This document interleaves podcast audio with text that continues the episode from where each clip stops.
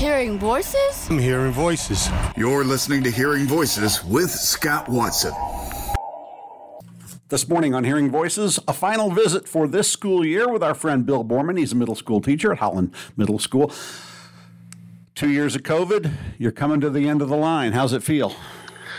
You know, Scott, I think like any teacher will tell you, it's a good feeling. I mean, it's been good to pretty much be in person all year. I think in most districts' cases around here, I know certainly in ours, there's been kids that are quarantined. It's been ups and downs. So it's definitely been another interesting year in a different way. But I think as a kid, you were always counting the days down. This might be a shock to some students, but the teachers actually do the same thing. So, just trying to, I think all of us trying to finish strong, finish the year off with some fun stuff and celebrate the positives and, as always, try to learn from the challenges that took place.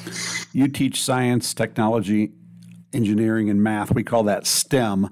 I was listening to a press conference with Tiger Woods several weeks ago, and he has a foundation, and the question in the press conference was, why don't you integrate golf more into your foundation? And he said, because the foundation money is not used to create golfers, it's used to create excellence in science, technology, engineering, and math. Talk about the importance of a STEM education. Yeah, I think, probably the perfect example I can give you is a field trip that some students went on with myself just yesterday. We went to a local engineering firm, and these are some 8th grade students I worked with, and I've worked with them now for the past 3 years. And they were able to go through and see all of, not only the engineering skills and the problem-solving skills, but they were also able to see professionals that deal with problems, things that don't work right the first time, and not getting all upset and saying I failed, but realizing, okay, how do we make this better? So the whole engineering design process that's part of any STEM program is really what life is all about. It's understanding, learning from your mistakes, improving, talking and collaborating with others. Again, it's understanding it's okay to be uncomfortable learning. And then in the process of it all, I think it's STEM education. I mean, it just incorporates the science and the math and the other components. So a student, again, never comes in here and says, why are we doing this? They can see the application right away. And that hands-on type of a STEM program is just a great thing. Where I am, teacher contracts are 180 days and they run July to July. What does it look like after the kids are gone? Do you have continued days at school, and what's the summer look like? Yeah, well, I think most districts around, they'll have a day or two where there's times to clean up, finish certain paperwork, other types of the report cards, those types of things here in the classroom. So there'll be a little bit of that, but I think in most cases too, teachers, and I use myself as an example, I'm taking a grad class this summer, so I'll be reading and learning and typing and doing some of that to try to become a better teacher.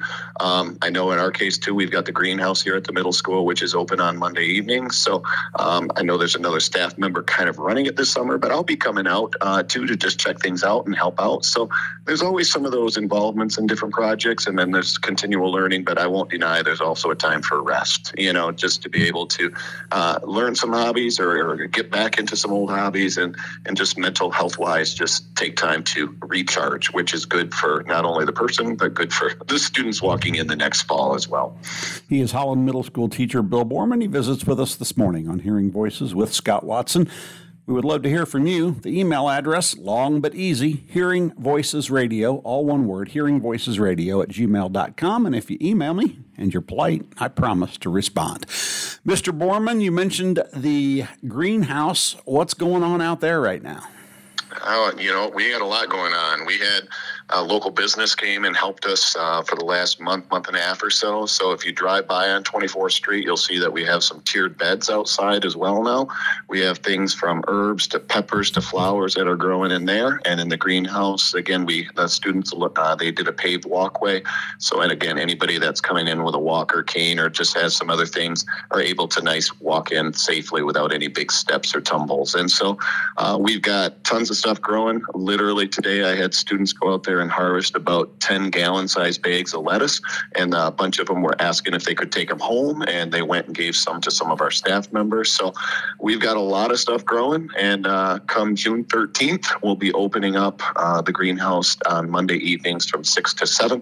The community is welcome to come out and harvest for free. Some weeks we'll have more than other weeks, but we have a variety of things coming this summer that, again, we'd love to share with the community, and especially as food prices seem to be skyrocketing, being able to come and get some nice, fresh, free produce is fun to do as well. I guess one of the final chores for teachers is turning in the grades. Are you ready for that project? Yeah, I mean, I think that's one thing a veteran teacher will tell you, and I qualify in that category, is you try to keep up on stuff as you go and not wait till the end to do a bunch of stuff. So in general, I think I've got most of my stuff recorded, and I think any good teacher will do what they can to help students if they're missing certain things or have certain things that need to be redone. Try to give them those opportunities to learn, because as I tell the students all the time, it's not the grade you get, it's a grade you earn. You know, so as long as you're putting in the work and you're taking the steps to learn, that's the goal. It's not the grade, it's not the letter, but it's the learning that goes along the way. So knock on wood, I think I'm pretty well set, but a few little things to take care of and we'll be good to go. For students, teachers, and parents alike, the end of the school year is in sight. Bill Borman, thanks for the visit this morning on Hearing Voices. Always good, Scott. You take care.